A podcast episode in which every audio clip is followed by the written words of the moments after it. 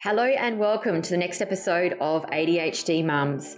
We have part two with Jasmine Meek. Now, the first episode that we put out, we put at the end who would like to hear more of Jasmine's journey. We got a majority yes, so here we are back again with Jasmine. If you are unfamiliar, Jasmine is a mum of two living in Brisbane's Bayside, a part time psychology student, and a postpartum doula. Jasmine was drawn to work with new mothers because of her own experience with the postpartum period was less than ideal. She has also struggled with many aspects of motherhood and wishes to help other mums be more supported and thrive in the postpartum period. Jasmine only recently discovered that she may have ADHD, and knowing the symptoms of ADHD, even without a diagnosis, is already helping her to understand herself, her own mothering, and how she is able to successfully start a business, secure clients, and build a following online with ease, but then also struggled to tidy her own kitchen bench, which is it's the simple things that get us, isn't it, Jasmine? Mm-hmm. it's the most frustrating.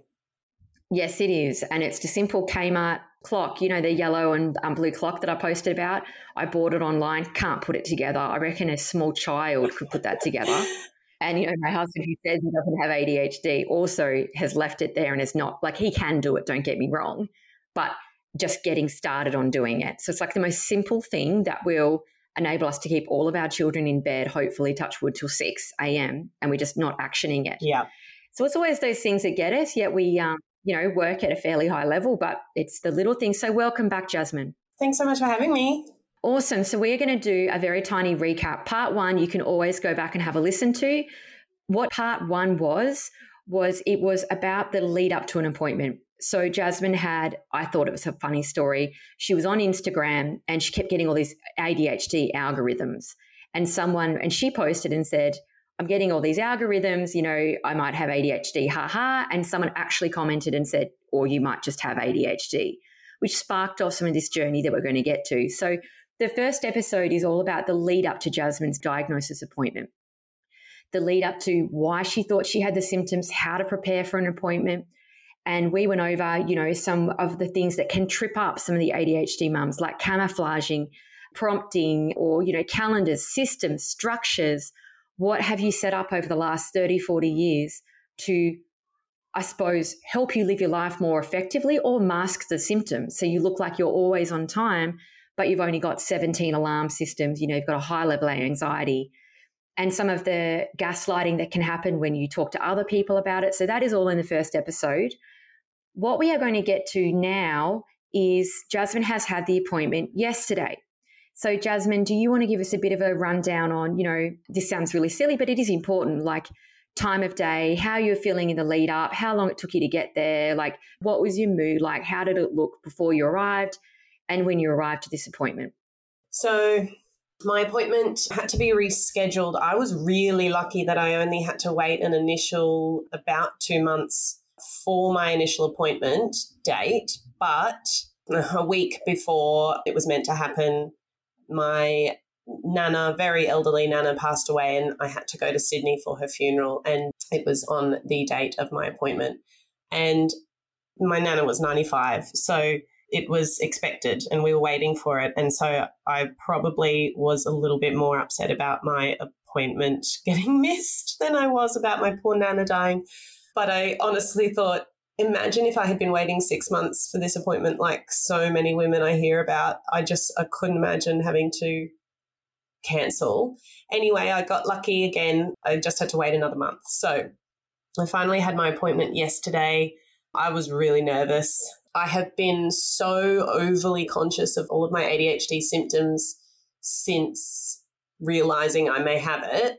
And that has kind of intensified it. So it's like now I'm doing the same things, but I am aware of them. And then kind of either I'm berating myself or I'm just feeling sorry for myself straight after. So even just deciding to leave, I had to drop something to my husband on the way to the appointment and so, therefore, I had to leave one hour early. Now, it was only a seven minute drive to my husband's work and then another 10 minutes to the psychiatrist office. But I couldn't pop that into a Google Maps. I like, I just, it's that, that part of my brain that's like, oh, uh, mm, oh, you don't know how to do this, so just leave an hour early. so I did. And so it's that whole thing of you're either an hour early or you're late. And so as I'm driving on, I'm kind of. Can I ask you a quick question? Mm. Sorry, Jasmine. I, you know I interrupt with lots of questions because I've got burning ones already, but we will get to it. I was just wondering, with that lack of ability to you know how you had just left it an extra hour early knowing that you definitely didn't need that mm. much time is it a working memory issue in that you can't put the addresses in and flick between safari and maps and messages to figure out where you've got to be and then remember the steps in your mind right and you almost need three phones to be able to coordinate that or is it like a spatial thing because i suffer from this too so i'm actually just interested because that is like i feel like I hate using the I word, but I do feel a bit like an idiot when I can't do simple tasks like that. For me, it's, I don't know the name for it, but it is, I've been listening to a, a book by Gabor Mate called Scattered Minds, and it's all on ADD. And he mentioned in one little bit, he talked about it's almost as if people with ADHD believe in magic and I laughed so much when I heard that. And when I mentioned it to my mum, who has undiagnosed ADHD, she laughed so much too. So that's why I'm usually late because I just believe in magic that everything is 15 minutes drive away. And that weird little part of my brain that can't just acknowledge that there is a thing called distance and time and that you can check it. It just can't acknowledge that. It just thinks that I don't know. It's like I'm, I don't know, I'm like I'm living in a different world to everybody else. And it just stops me from actually checking. So I have made multiple appointments in the past where I have just assumed it is a 15 minute drive between those two places. Like I have no concept. Yeah, I don't have any spatial awareness. I don't know how to get places by memory. I always have to use maps and I couldn't, yeah, like I, I can't remember. I may have lived in one suburb and moved to another suburb, but for the life of me, I don't know how long it takes to drive between those suburbs. And I tend to just assume everything must be about 15 minutes away. And I've made appointments and then got in the car, popped it into maps and gone, oh, that's actually a 30 minute drive. So it's the inability for me to, like, I can know things intellectually about planning, but I can't implement them. Something stops me from implementing them. And I think it's this strange, I don't know. I, I, I, really, it's like hard to put my finger on it, except for when I heard that whole believing in magic, like you'll just magically get there on time. For me, yesterday was like in reverse. It was just, you have to get there on time and you know yourself. So just leave an hour early don't even look at the maps because then you'll know then it'll tell you the real time and that won't be your real time. That won't be what you won't achieve that. Just leave an hour early. And yeah it's, it's like a full lack of trust in myself in my ability to to map something out spatially and time wise i just find it so interesting how a lot of us have got the same symptoms but the thought pattern behind it is slightly different. Because mm. were you the person that said to me that you and your husband will both say, Oh, we've got one car and I need to go here and he needs to go there. And you'll both tell each other, but then won't know it's Thursday. Yeah. Was that that was you, wasn't yeah, it? like there's two parts of there's four different parts of my brain and they don't connect. Yeah, so in all honesty, I was actually having like lunch with my husband about 20 minutes ago. And he said to me, Can you just put that food in your mouth? Like I was just standing there playing with it. And then I said, Oh, I've got to go to the toilet first. Then I walked off. Then I came back. It was cold. He's like, You should reheat that. And then at some point, I looked at the clock and went, Oh my God, I've got to interview Jasmine in like 10 minutes. And he's like, I know, you told me that this morning. And I said to him, It was like I didn't know it was today, but I did know it was today because I told you it was today. Yeah. He goes, I'm, and I said, I'm completely shocked and surprised. It's one o'clock. I've got to move.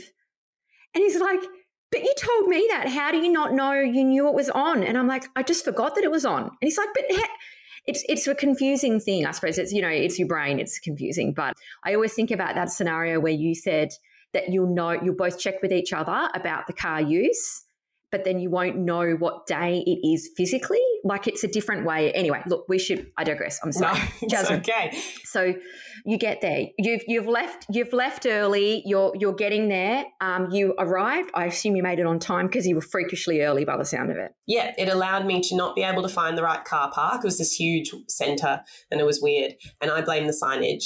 Like it felt like they took away. They had parking one, two, three, and four this way.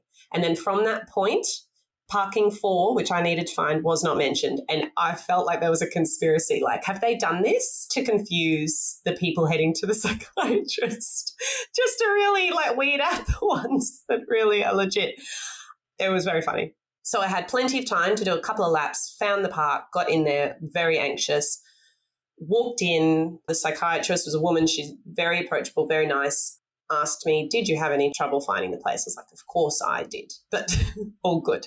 And then she asked, What was I here for? What's my motivation? And so I said, I want the diagnosis. So the receptionist asked you that? No, this is the psychiatrist straight in. I was going to say, holy shit, why did the receptionist ask you that? Sorry. why are you here? Sorry, I was like so confused. So this was their female psychiatrist. Did she do any rapport building or did she just go, Oh, she did. Okay. So you did a few niceties. Hello, how are you? How's the weather? How's your drive? Yeah, really just. Uh, she pulled herself up to say, Did you have trouble finding this place? It was almost like she kind of went, Oh, that's right. I'm with an ADHD patient. I've got to ask this question. that's what it felt like. And then straight into, like, What are you here for? What are your motivations for this appointment? And I said, I want a diagnosis first and foremost as a validation for everything that I'm going through but I would also really like to be able to try medication. I need life to be easier. I need my brain to function the way apparently other people's do. And so that kind of set the tone for the appointment because she had already looked through my forms. And so straight away she said, We are going to have a hard time getting you an official diagnosis because of the lack of symptoms that you remember and that your mother remembers from your childhood. Yeah, and she then noted from my forms, she said, I don't think I've ever seen as many like of the symptoms ticked in someone who didn't have anything obvious in childhood. So my kind of forms, the way I my life has gone is I tick every single box for inattention right now in adulthood, but in childhood, I can't remember. My mum can't remember, and we don't have any report cards or anything. Um, so, but there's so there's nothing there that we know that we can remember that shows inattention in those primary school years. So the whole then appointment was spent her trying to tease that out so let's back up one second. Sorry, Jasmine, I've got so many questions. Go for it. So, did you have to write down like childhood symptoms? Or did you have to write them down or was she looking for proof? Was she she wanted to see like a report or did you just not put any symptoms as a kid? Yeah, right. So, this is what I definitely established early on. Memory would have been fine. So, if I had remembered being in trouble all the time for talking too much, for example, that would have been enough for her. She wasn't looking for evidence, she just wanted to know. So if I had been able to remember something. She just wanted you to like tick a box. Yep. So there's obviously like in the DSM, which is the diagnostic criteria, there's clearly a childhood tick that you have to have ticked. Yeah. To then create a diagnosis. Yeah, you have to have several. And you weren't ticking that box, and she probably can't legally do it. Yep. Right. Okay. Yeah. So this is what I established. So I went in with the assumption, based on what I'd heard, that symptoms evident in childhood from like that you can remember or that you have evidence of from teacher reports or anything like that. My understanding was that that will help towards a diagnosis. I didn't realize, and now I know it's actually vital for a diagnosis. So, in order to have a diagnosis, you must have several, so three, I guess, or more, DSM criteria. So, it's the hard part is, is like it, the DSM doesn't capture a lot of the nuanced stuff that we talk about, the things that are associated with ADHD, the way the way people are starting to understand that girls with ADHD think and operate, things like that aren't in the DSM. So the DSM is quite clear cut. And so if you can't at least remember three of those points from your childhood, then you cannot be diagnosed and you cannot have stimulant medication. Okay. So, for all the listeners out there who are thinking, what is a DSM and what are these women talking about? The DSM is the Diagnostic and Statistical Manual of Mental Disorders. So, basically, it's how they diagnose. When you do those really weird questions, the DASS 21, a lot of them have done that. That's the depression and stress disorder called the DASS 21. You might do a K10, which is again about anxiety, depression, stress. So basically, to hit clinical depression, you need to hit a certain amount of those criteria to fulfill it. The reason being is because they need to create some kind of like structure around this, right? Because otherwise, especially with a controlled substance, to be fair to the psychiatrist for a moment, if you get someone that just goes, "Yeah, I feel like she she's got it," and it's like they're not following anything, it would just be horrendous, right? Like you know, you just be trusting people blind. So of course they need to create a structure. It's the same with medical stuff. You can't just hand out things or diagnose things that you has to be tested. So the problem with it is that the wording has to be so bang on to get everybody. And in the past, it has been definitely skewed towards, you know, the eight year old boy, right? So we are looking at some of it, in my opinion, of the criteria for the kids that are under 16. So I think it's they need, they like to have six or more symptoms when you're under 16, I think it is. So for a female, they might not be able to identify. Reason being is because they might not have the memory. It might be kind of wiped out. There might be trauma. They might think that's normal, depending on the school that they went to as well. Their parents might tell them that they were fabulous, the teachers were wrong. They might have issues with authority. Like you have no idea. Like people remember different stuff. I, I honestly believe that. If I catch up with my friends from primary school, we disagree on who was who was a good teacher and who was a fun person and who wasn't. We disagree all the time. It was like 30 years ago. So if you're creating symptoms that are often picked up in boys, like disruptive, then you're asking women to remember 30 years ago and whether they were told they were too chatty. I'd, I have a real problem with that just to start with. So I'm, I'm, i feel like I'm going to rant this episode. It's getting bad. But so I can understand why you couldn't think of the symptoms and then I suppose, so you obviously sounded like you were quite honest in your form, in your questionnaire that you sent in. And then it sounds like she was trying to get you to say something so she could tick you off because she's looking at the symptoms going, I'm pretty sure she has ADHD, yet I can't prescribe or diagnose until I get my my pen in this box, which is a childhood symptom box. Is that correct? Yeah. Did you think I might just say I was a bit chatty? I might say I got into trouble. Were you were you honestly thinking, I'm going to be so honest because I need to know if I really have this or not. Like, where was your head at? I think my head was at, I guess, because I hadn't prepared for that piece of information about how it must be present. Yeah, my understanding was that it would help. And I thought, given I ticked every single box and that it is impairing my functioning now, I thought that would be enough. I also think I thought she was going to work some magic. I thought she was going to ask questions that hadn't been in the forms that I hadn't thought of that would make me go, oh, yeah, well, that, yeah, it was like that. Or, you know, I just. Oh, so, so you thought the psychiatrist might be able to problem solve or be creative, yeah. which was complete. They are the least problem solving person I have ever met. Like, yeah. honestly, like you give them a problem, like I said to one of them yesterday, because uh, you know I ran out of meds and the psychiatrist was away. It was a complete, oh, it was a fuck up, honestly, on their end. Like, where's the reminders or anything? Anyway, I ran out of medication, and then they give me some telehealth guy. I had to wait ten days, so I'm like unmedicated. And anyway, then they give me this guy, and I'm thinking, surely he's better than my usual dude. And he gets on, and I thought, oh no, I don't think he's going to be. And then he starts asking me some questions. I really just wanted the script, to be honest. But then he actually was asked me a few more questions than the other guy. And I thought, oh, look, I'll give this guy a go. You know, maybe he looks so deceptive. He might be all right. And he, and he said to me, oh, how are your symptoms of, of anxiety? And I said, well, not very good. And he goes, oh, you seem suicidal. Are you suicidal? And I said, Well, I've got PMS, but I think that's pretty standard. wow. Then he's like, he was all over the place. And then I ended up saying to him, I do think, and he goes, Oh, so you do have severe anxiety then? I said, Well, I didn't think I had anxiety until I went on medication and I knew what it felt like to not have anxiety. Mm. I wouldn't say the anxiety solved because I'm aware now that it, this is actually a very uncomfortable. Anyway, he goes to me, Can you explain to me the anxiety? And I said, uh, stressed, can't sit down, impatient, agitated, going over and over a to do list, can't be present, can't sit down with my kids, snap at my husband, road rage. Like I just started like listing it off, right? And he looked so overwhelmed.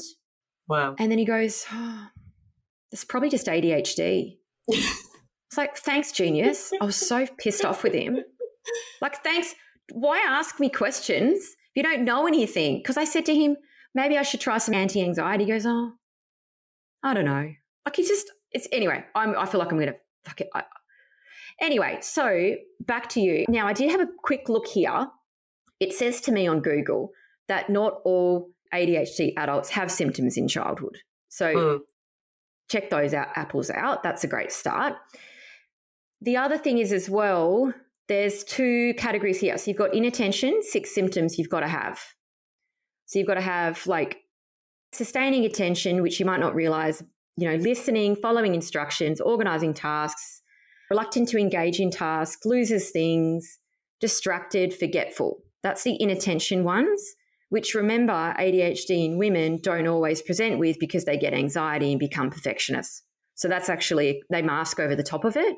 So that's actually, like, I don't think I did many of them, if I'm honest, but I also functioned with incredibly high anxiety. And then there's hyperactivity, which is six or more symptoms, which is just basically an eight year old boy, can't sit still, runs around, climbs, unable to play or engage in quietly, is on the go, talks a lot, blurts out answers. They really should change that DSM because I can see why you got tripped up, especially if you were being honest. Yeah. Yeah. So the psychiatrist, Bev, we're calling it, she said she truly believes that it is a spectrum, like ASD, like autism spectrum disorder. She believes ADHD is on a spectrum. And she said she believes that I just sit somewhere on the spectrum where childhood was fine. And that with each additional, and this was my theory already prior, with each additional responsibility in life, my executive function suffered more and more and more. So I know that my anxiety really peaked as soon as I kind of moved out of home. So that was when I stopped being completely taken care of. So unfortunately, that was at 17, you know, not 12.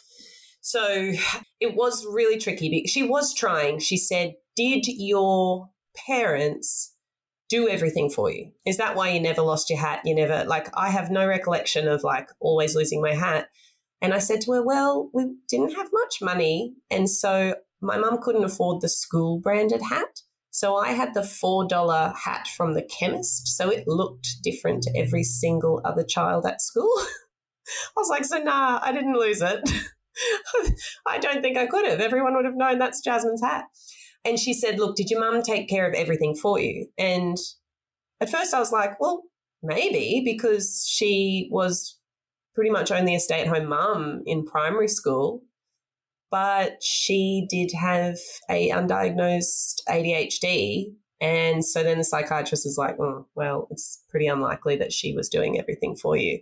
And then when I talked about high school and how my mum would always like make us late for school. And so I was, by that point in high school, I probably would have been, I would, yeah, I was already well and truly the kind of perfectionist so I was waiting at the door for mum saying, hurry up, hurry up, hurry up. So then the psychiatrist is kind of like, oh, yeah, well, there's no way you could have got yourself ready, just ready for school in high school if you were being completely taken care of in primary school. Like by that point, you would have started to drop the ball. And so it was tricky. And I, I went in thinking that that wasn't a deal breaker. And I also went in thinking, yeah, that she would have some magic questions that really got to the bottom of it. And then that didn't happen. But yeah, she believes it's on a spectrum. It's tricky. I'm starting to wonder. What I feel like with you, Jasmine, to be honest, because the first episode where we went through, we went through, you know, your childhood. You talked a lot about going, you know, from high school to uni and about your upbringing, you know, your mom and the undiagnosed ADHD that she has or had. It feels to me like you have a lot of masking. This is just my personal like opinion from interviewing you. Like I, you know, this is personal opinion. Because when I look at these symptoms that you haven't ticked in childhood, I'll level with you. I wouldn't I wouldn't tick them either. I didn't lose my hat because my mum would charge me $30 every time I lost it. So I was overzealous, over worried, overly anxious, over perfectionistic. I had a high amount of pressure from my parents to be perfect, to, to be the best. So yeah, I look back and I think, yeah, I didn't I didn't display any of those symptoms pretty much. However, I was also smart. So I could have been looking out the window three quarters of it. I still would have been able to put it together. I remember it being boring. School was boring for me, especially in primary school. I remember thinking, how could we like fast track this? I'm so bored. I remember just getting everything quickly. Some people who are quite clever and quite conscientious can get through. They're not detected, they're not behind. Yeah. And behind the scenes, they're actually stressed. Their little internal psychological system is running strong to keep them ahead. There's society pressure that you need to be up there with the best. You might be getting pressure from your parents, from yourself. Then it creates internal pressure. You have got perfectionistic traits with ADHD. So all that means is that you try harder. Even with my own psychologist, I struggled to get a lot of those symptoms through we had to unpack it, tease it out, which is what you're referring to. Except he knew me. He knew me for two years. So it was easy. So I can see how you've ended up with this result because, and I, again, why so I'm getting a bit amped up is because I'm looking at it on my phone of the symptoms you're supposed to have had. And I'm like, well, I don't have any of those. And let me tell you, the ADHD medication works textbook for me. And it's been life changing. So the DSM for me has to bloody change. Oh, I completely agree. And I also think the problem is just because stimulants have street value. And that's pretty much what my psychiatrist alluded to that because it has street value, they have to tick more boxes in order to prescribe it. So if you go to your GP and say, I'm depressed, you don't have to prove depression. You don't have to prove how long it's gone for. You don't have to have clinical depression to get antidepressants. You can say, I'm anxious, and you can get 10 milligrams of citalopram on the spot. So, this is what I'm really struggling with now. And I came home in tears yesterday because I thought, so I have what they can see is executive function issues. That's clear, but I can't get the drug that helps with executive functioning because I didn't have symptoms that impacted my childhood, impacted my life in childhood. So it works a really different way to the other kind of disorders. And that's really hard to stomach. So I have kind of no choice now. But well, I've got a couple of choices now. But I think I'm going to have to go back to the GP and ask to go back on a an, on an SSRI, a, an antidepressant or an anti-anxiety medication because I can't cope otherwise. I'm not coping. And no, Jasmine. Oh, this is just this is killing mm. me. I wish we weren't being recorded because I just really Jasmine, this is no. Okay, this is what is wrong with the whole system. Mm because we're pushing the symptoms out, right, for ADHD mums. I don't do this for any kind of money or profit or like, I don't even want people to know who I am. I've got no interest. No, none at all.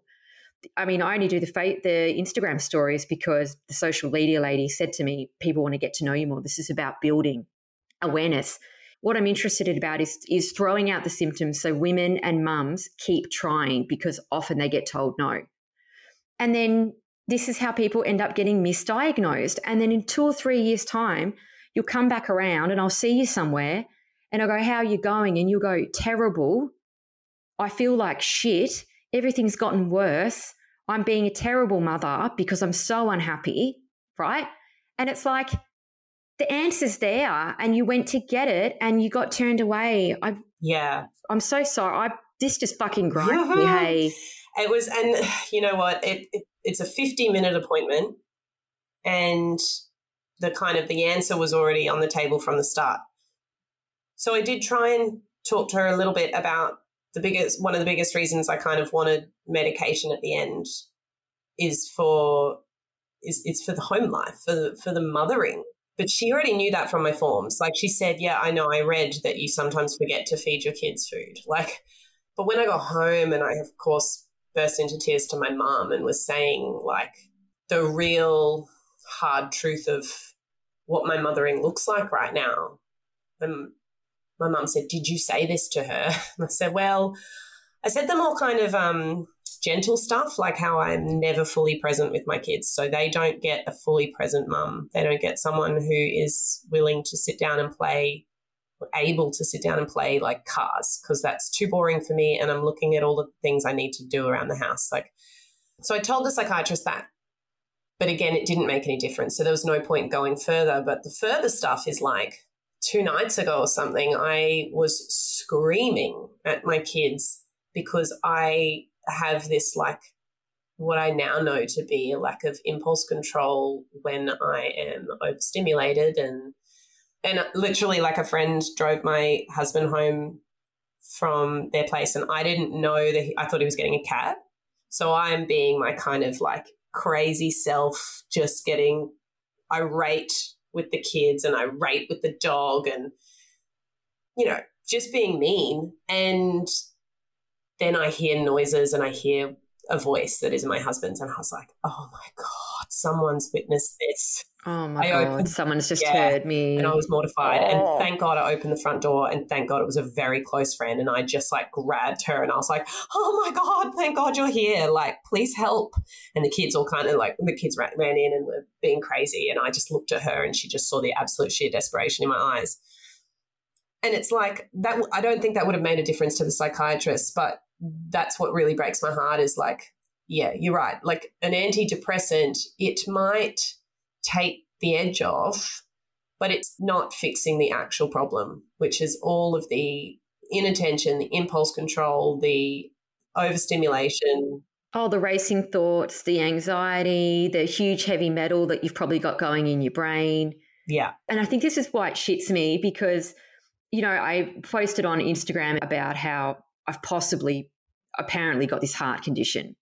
Anyway, so I went off medication. Well, I firstly had a breakdown in the hour and a half back from Brisbane because I realized it would affect my ADHD medication. I went off it the next day. And my husband said to me, he's like, you can't, you can't come off it. And he was the person, this is, don't get me wrong, this is the this is my hubby who owned a gym for 15 years, who doesn't take Panadol, he doesn't drink. Like he's a professional bodybuilder man. Like he is a freak on health.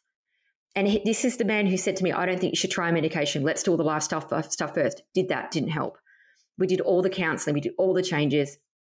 And then, and, you know, my psychologist said to me, I think you're kind of severe. Like, you, you know, let's just at least try something. And now, as soon as I stopped taking medication, the man that said to me, I don't want you to take medication, I don't want you to take it every day, is saying to me, Jane, you need to be medicated. So because it's a different and because it's such a quick thing it's not an ssri we have to take it months to build up this huge thing you get all these side effects. You either know it works or it doesn't. So to not take it one day when he's had hubby's had you know two months with me being on the right dosage of Vyvanse he's like who the fuck is this woman? Because i was irate angry you know just irritated pissed off. And i was like i'm being a shit wife and a shit mother and I didn't even know how bad it was until I got out of it and then went back in. So it's got a huge impact on us as women, our families, and our kids. It really fucks me off. This is going to be a really explicit episode. Jasmine, I want you to go back. What happened at the end? Did she say you can come back if you think of some symptoms? Yeah, I am going to call my primary school and see if they have archived uh, uh, on one of the ADHD Facebook groups. People said that their primary school had archived report cards. The psychiatrist did say, look, do that, but they're probably going to say, very bright, a pleasure to have in the classroom.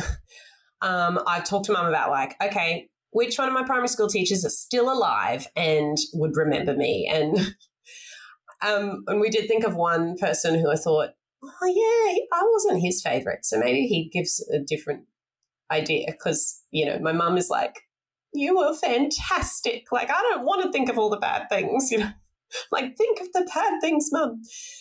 Um, she did. So the psychiatrist did say, she first said, yeah, you go to an executive functioning coach, and there's apparently a good one in Brisbane. Look, who knows how much that would cost. And I really look at if if it was affordable, I'd be willing to try it. But my problem, and I explained to her, my problem isn't not knowing the tools to use. Like, I, uh, you know, I know there are lists. I know there's reminders. I know, but but when it comes to implementing them, like uh, an example I gave her, you know how some people do, um, they say, okay, you draw a square, it's a grid of four boxes, and you have urgent, non-urgent, important, unimportant, and then you you place all of your to-dos in those categories. I have a like an absolute genuine struggle with deciding what is important, unimportant, urgent, and non-urgent.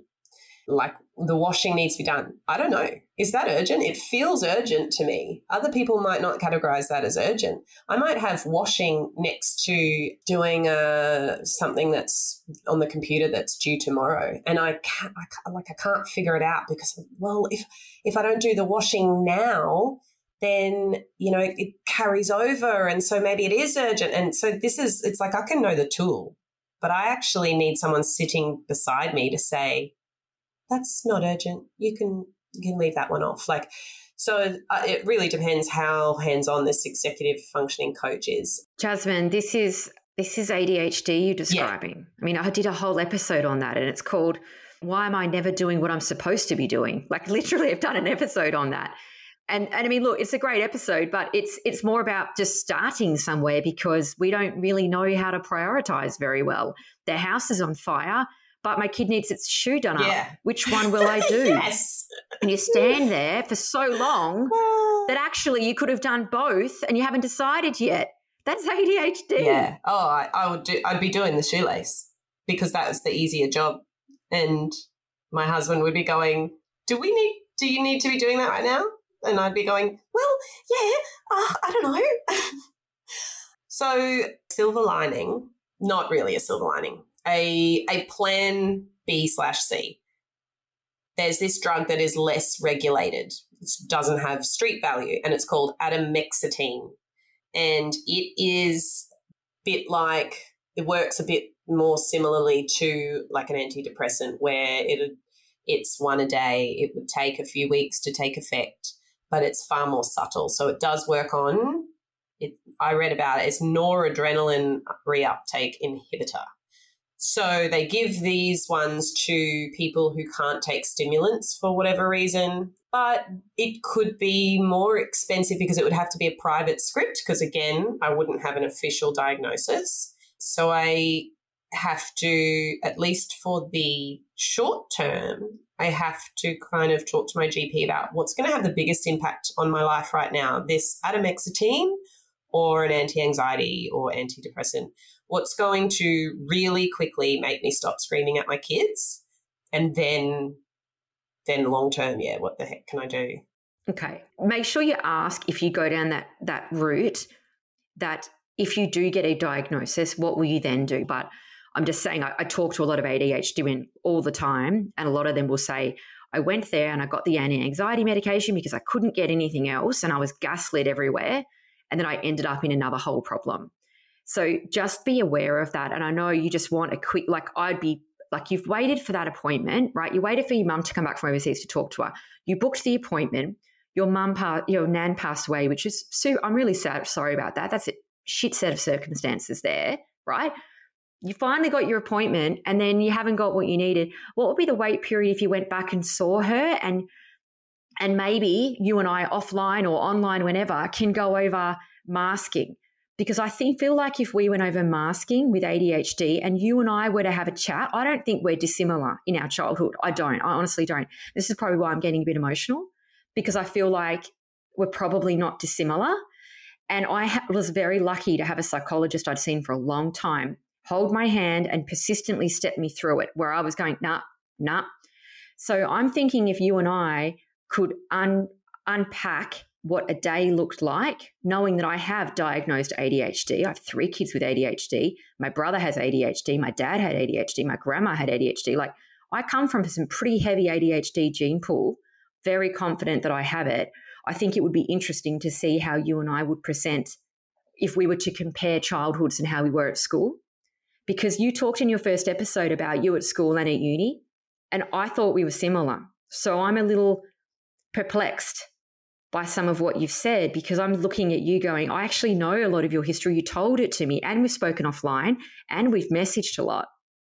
And I'm like, I, I can't see you not having those childhood symptoms. But what I can see is that you haven't seen the masking that's taken place and, and the structures that you've given yourself because you're smart. That's what I think you can't see. Yeah. I said to her, to the psychiatrist, I had a deep respect for adults and authority. So I know that there were times, like I remember times being told to, you know, like, Jasmine, stop talking. But, and I would be able to, I was able to pull myself up. And I said, uh, the other thing is, I know I got away with, because I was a good student, I was a goody two shoes. I think I must have enjoyed learning. Like, I think I've always enjoyed learning. So I probably had that kind of focus because I was enjoying myself.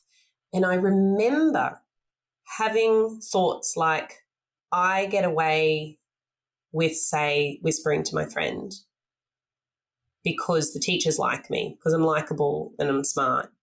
And because when they do pull me up, I, I stop. I didn't have that hyperactivity of of a couple of boys in my class who, yeah, couldn't stop. So they would like stop, you know, Ben, stop talking. And Ben would go, okay. But then Ben would start again. I didn't have that. I didn't have the hyperactivity. And I remember other kids going, but Jasmine was doing it. And the teachers liked me and they let me get away with things. I know in high school, like, it was like the year 11 exam or something. It was like year 11 or 12. And the teachers had like a good sense of humor, I guess, for the clever kids because they, one of them, one teacher, she put our names in the final exam. So, like the, the sets of couples, like the boyfriend girlfriends that had spent the whole time chatting and disrupting the class by sitting next to each other. And she wrote, like, you know, Jasmine and boyfriend. Uh, so, this was a maths question. Jasmine and boyfriend are buying a house together. And what is their mortgage if, you know, X equals Y? They had this sense of humor about it but it was obvious like we were disruptive like i you know there was the evidence but we were clever kids so the teachers i don't know they were affectionate towards me whereas they weren't affectionate to ben and brendan who were yeah running up the walls. So disruptive. Yeah and the psychiatrist said right okay so you said you were chatty you said you talked a lot. Were you always getting in trouble for it? And i was like no that's the thing. So that's the difference. Oh come on. This is just this is not progressive. But if we look at the definition of ADHD, this is where I think people get confused. ADHD, if you Google it, it says it's marked by an ongoing pattern of inattention and or hyperactivity, impulsivity that interferes with functioning or development. Okay. But flip it around the other way. I was very hyper focused on school. I reckon you were too. If I'm hyper focused on something, or if you're at your job, Jasmine, as a doula, where you are on and that's your passion, can you sustain attention? Yeah. With my Apple Watch, I am. Are you up to date? Are you conscientious? Are you looking at the wall or are you looking at the baby coming yeah. out? Like, I think when we are, it's, it's, and this is the thing, it's not inattention all the time. I actually have an incredible attention span. So do my kids. I post about them playing Uno all the bloody time. All they want to do is play Uno. It just means that we don't we don't have attention on the right things at the right time. We will do up a shoelace instead of putting out a fire. That's all it means. I can sit here on this podcast laser focused. I did three and a half hours of interviewing the other day, didn't move, didn't go to the toilet, didn't eat. I was completely with it. It's interesting to me. Then I left the house and I had to go do something and I couldn't even do a simple task because I was bored by it. Then I had to go do something else. I got irritated with my kids. I was just bored.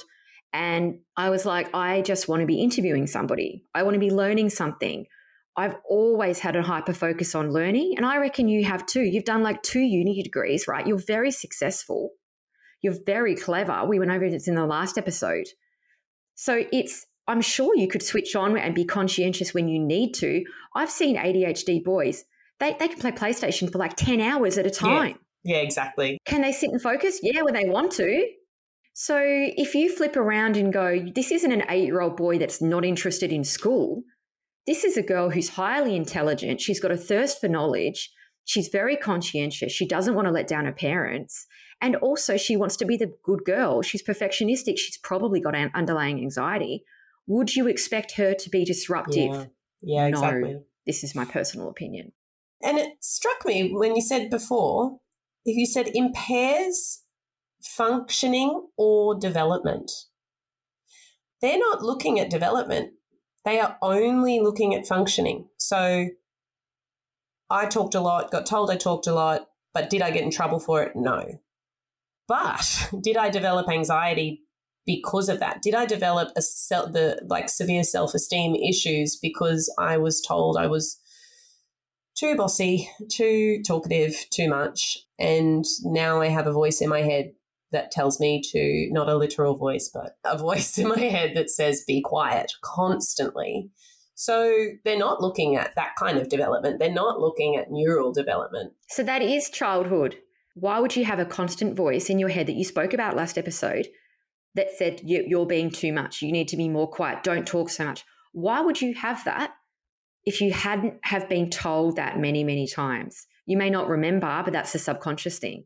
You're obviously running around as a three year old with lots to say because someone has told you over and over again, Jasmine, be quiet. Mummy needs a break.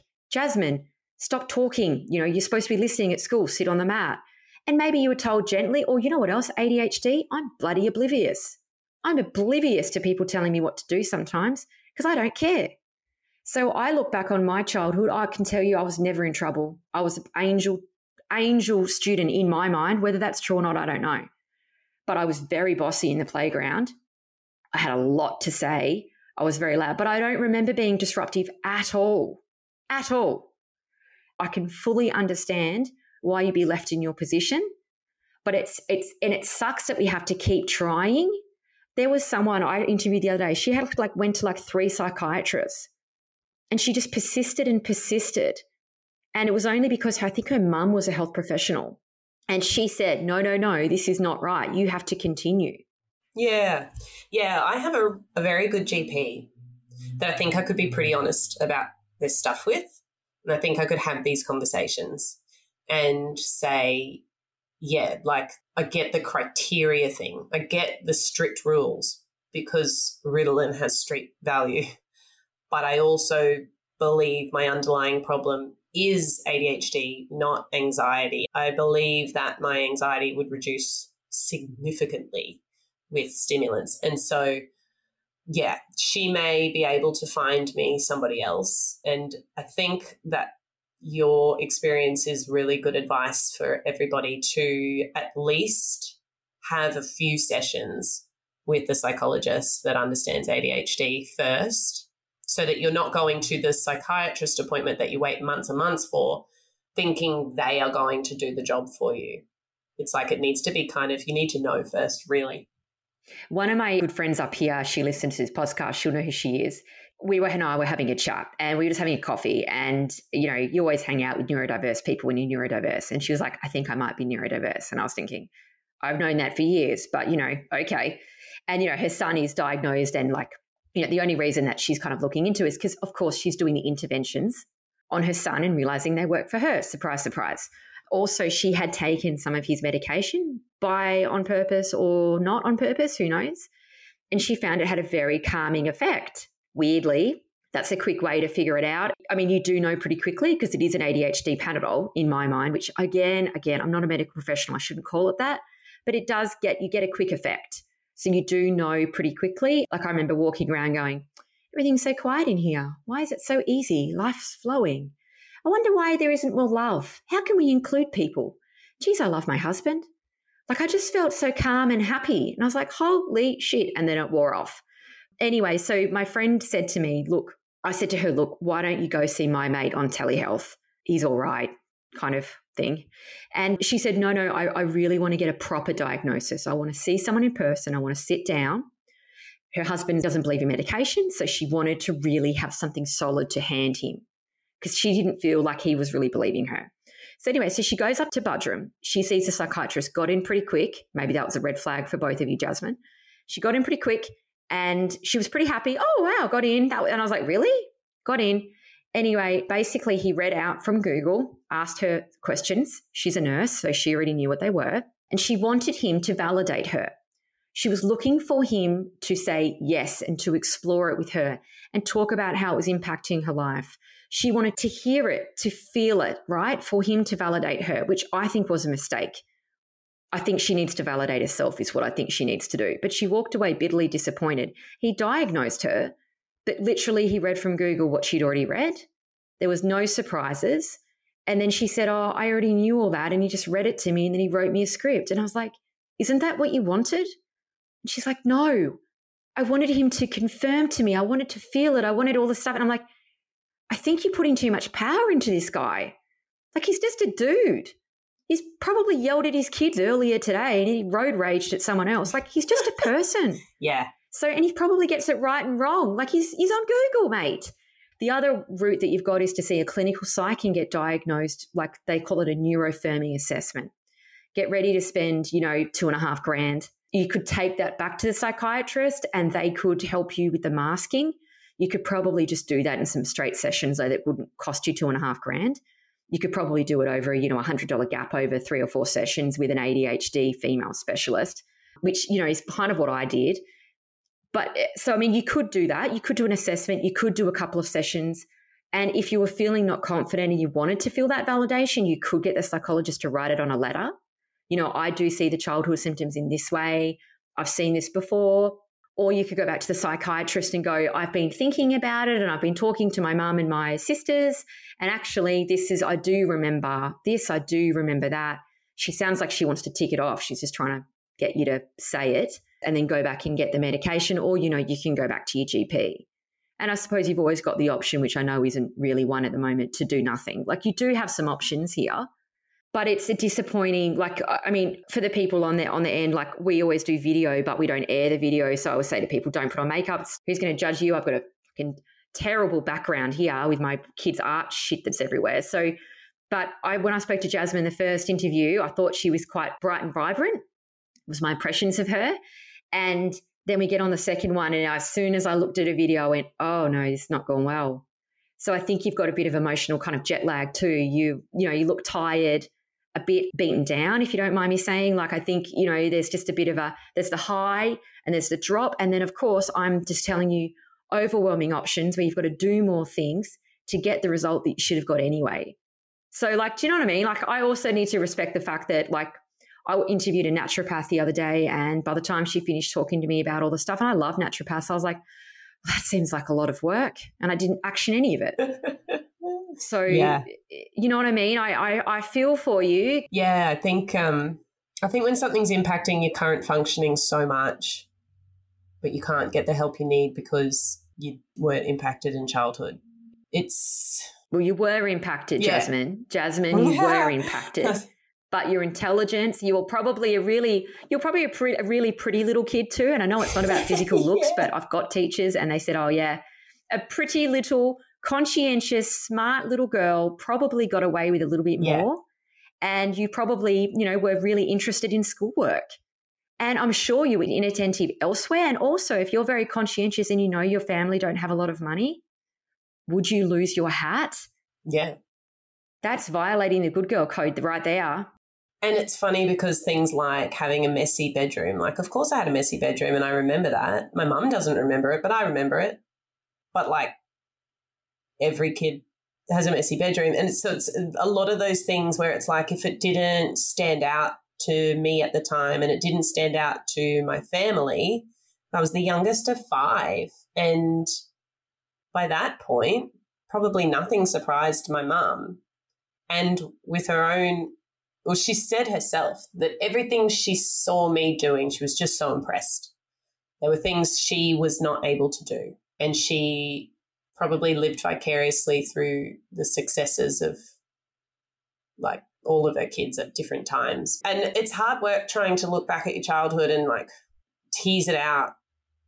And it's almost like I've got to kind of ruin my childhood by going real deep and figuring out why, what things were wrong when I've spent my whole life going, oh, I had an idyllic childhood. It was lovely. So it's it's a hard pill to swallow. Well, you probably did. And you know what else? It sounds like it sounds like your parents were really like lovely people, to be honest. So they're probably just focused on the positives. They were probably neurodiverse themselves. So they're not seeing any of this as glaring flags. They're seeing is this is normal behavior. She's actually a little bit better than I was. Yeah, because she's a youngest of five. You didn't have a lot of money. So everything's important. You're not going to lose your shoes at every park like my kids do. Because me, I'm such an idiot sometimes. I just replace them with another Kmart pair. And that's terrible for the environment and for bloody the poor child labor that do it. Like it's horrible. But I'm pretty sure if I said to my daughter, this is the only pair of shoes you're going to get this year, I reckon she'd hold on to them. It's a, it's a different place now. It really is. But, you know, even all that anxiety, you know, you said all that anxiety came out at 17. Oh, yeah. That's really typical ADHD. Yeah. And you know, all that, you know how you talked about it in the last episode about how uni was like unstructured and you just fell apart? and being at home and being at school was all structured and it was all short term and you knew what you had to do. And I was just so, so taken care of. Totally. Nothing was expected of me growing up. Like I remember, I, I just had to, like I was picked, I didn't even have to take the bus, you know, like I got picked up by my parents. My dad waited in the car outside dancing until I finished because he had to take me to my next dancing appointment. I just, you know, like I just told my parents where they had to be and they were there. Like there was no, I didn't have to double remember things like I do now. And I said to this, like, this is so funny. Like, I feel like a bit like you, where it's like, gosh, I sound up myself. But I said to my psychiatrist, yeah, uni, I stopped being the straight A student and I just started being an average student. And she said, like, what was your GPA? I said, oh, I only finished with a 5.1, I think. And she goes, but that's not average. Four's average, which I don't agree with her because when I went to uni, four was only a pass. But it was just really funny that in her mind, she was like, that's still okay. But it wasn't my potential. Like, my potential was straight A's. Like, I, I should have, yeah, I should have been doing better, but I, I wasn't because suddenly I had to learn to pay bills and rent. That's what I mean, though. And I think with ADHD, this is where girls can get caught out because they don't get picked up because they're conscientious and smart those particular girls are the ones that get through. But also, if we look at your coping mechanisms, right? Let's have a look. You had, from what you said, great parents, you had really lovely family, right? So, your coping for you as a child probably was was at a good place. You were loved, you were safe, your parents were then were there when you needed them. And you had a safe place to go. So if you've had a rough time at school, you can go home, shut your bedroom door, you are safe, you are loved, right? That's so important. So you've got that, and you've got less to do because you're looking after yourself, right? As a child, you're still being independent. You're then going through high school, uni. You've still got only yourself to look after. Yeah, you've got some, you've got a job, you've got uni. You're okay. You can control this. This is okay. You're also very clever. So you're still getting through a little bit more easily, even if you are a little inattentive because they go over the concept, you're fine. You just got to know it once. Then if you if you fast forward through, now you've got two little people. you have started a business. You've got two small people that rely on you heavily that are very young. You've also got a partner. You've got all the financial stress. You've got all the emotional stress. You've got no place to rest. You've got multiple people to look after. So all you're doing is adding layers and layers and layers of stress and things to do on somebody who has to work, and I'm just talking shit, twice as hard as someone else with a neurotypical brain to remember it all. And your executive function isn't great because you ha- possibly have ADHD. So you're just adding more and more and more and more and more layers. So, yeah, if we talk about how it impacted you, it might be impacting you more now, but only because you have a ridiculous amount of stuff to do. Yeah. And because you are very clever. So you've, you've got to take that into account too. And the irony is, I would say people who don't have ADHD would prescribe us taking on less stuff. Like, okay, well, if you struggle and you've got executive functioning issues, then don't start a business. The problem is people with ADHD start the business. People with ADHD like say yes to that new opportunity. People with ADHD start a podcast.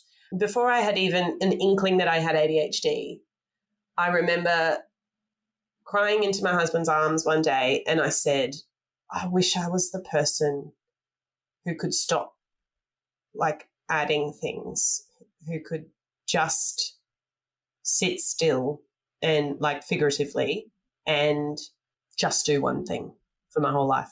But I'm just not that person. And that was like so pivotal for me. It was before even realizing it was an ADHD symptom, acknowledging that I am innately driven and wired to do new things all the time. So it's a real cognitive effort for me to say no to something. So someone says, "Do you want to have a play date?" Yeah, I, I do. Yep, let's let's take our kids and have a play, play date. Oh, okay. I've got that appointment at nine, so I could probably get there at nine thirty. Oh wait, hang on. The appointment goes for an hour. Yeah, I'll get there at nine, like or ten fifteen or something. Like I'll give myself fifteen minutes to get there. Like other people would go, uh, I've already got an appointment in the morning, and that might be a bit much, bit, bit of a rush. And the other people would remember their toddler's nap time too. I just say yes because I want to go see that person because seeing people is fun. And then I'm stressed and I'm exhausted and I feel stupid when my boy starts getting tired and grumpy and and it's like a distant friend that says to me, "Oh, what time's his nap?" And I go, "Oh yeah, oh yeah, his nap. Yeah, about now." And I feel like an idiot. So you can tell people with ADHD that they, you know, play to your strengths. Don't take something. Don't take quite as much on. But the problem is that's really quite impossible, in my opinion. Oh, I, you know what? I completely hear you. And, you know, my psychologist said to me a couple of months ago, you know, you're probably not going to be that old lady that's going to be able to have a cup of tea and look at the water. like that is not in your future. imagine? And I think you need to have a look at hyperactivity, but look at hyperactive mind. Yeah. When they talk about hyperactivity as a child, I wasn't hyperactive physically necessarily that I remember. I was very active, but I wouldn't say I was like off my head. But what I would say is that I have a very hyperactive mind. I would stay up till midnight reading encyclopedias. Yeah. Is that normal? I don't want to use the N word, normal. if you had said to me, were you hyperactive? I would have said no. Yeah. But I do think staying up till midnight reading encyclopedias because I wanted to know whether the zebra, boy zebra was bigger than the, you know, the female zebra. Like that, that's hyperactive. The thirst for knowledge. And I think you've also got very hyperactive brain, which is what I have. And I just jam pack it in so hard. And then I'm so exhausted, drag my kids along with it. Yeah. And I can't stop. And that there is the problem. However, again, I don't want to rub it in. Medication, Jasmine will help you with that because we have reined it in and it is easier. And the, the drive for more, the drive for more becomes less. It, do, it does. For me, it has on medication. So again, if you go and take an antidepressant and you just keep driving, the symptoms, yeah, like you might feel a little bit less sad at the end of the day, maybe, I don't know. But you will still drive yourself insane, which is what I do to myself. However, medicated, I am better. But the physical, like literally, like in my body, I have to do something, I have to be productive, that has gone. But I will always be a driven person. I will never be able to chill, chill but I can be okay for a few minutes. Like I can read my kids a book, which I couldn't have done before. You know, like I eh, like that that stuff. You, I am definitely a better version of myself because I am more patient, more calm, more like okay, we're going to get there when we're going to get there. Less less like you're getting in the way of my task list. Four year old child, do what I'm asking because I need to go on the computer. You know that that's unrealistic, but that's what I would be like. Like, I've got to get this done. And it's not even important. So I do think for you, just because we're so similar, this is why I'm getting upset for you because like, this is freaking me. Yeah, definitely. I have to explore a couple of avenues and yeah, just maybe be prepared to be a bit more confident, whether that's through my own research and find a couple more things from my childhood that can be better indicators and then just be more confident about it and go, this is it. And give the answers they need, really. I reckon if we went through the symptoms, let's go through the inattentive symptoms and the hyperactive symptoms, you and I. And then I reckon you tell me what you were like, and I reckon we can we can figure out where the masking was. Where like I reckon we can like lift the lid off this. Yeah, yeah. This is what I want. This is what I expected from my psychiatrist. it's not not there. It's just not clear. And if you get clear on how it looked, because it's there, it's not not there. Then I reckon you can go, yes, I did feel this. Yes, I did feel this. And if they ask you, you will be able to elaborate because you have reflected a little bit more deeply. Maybe that's it. Yeah. Yeah.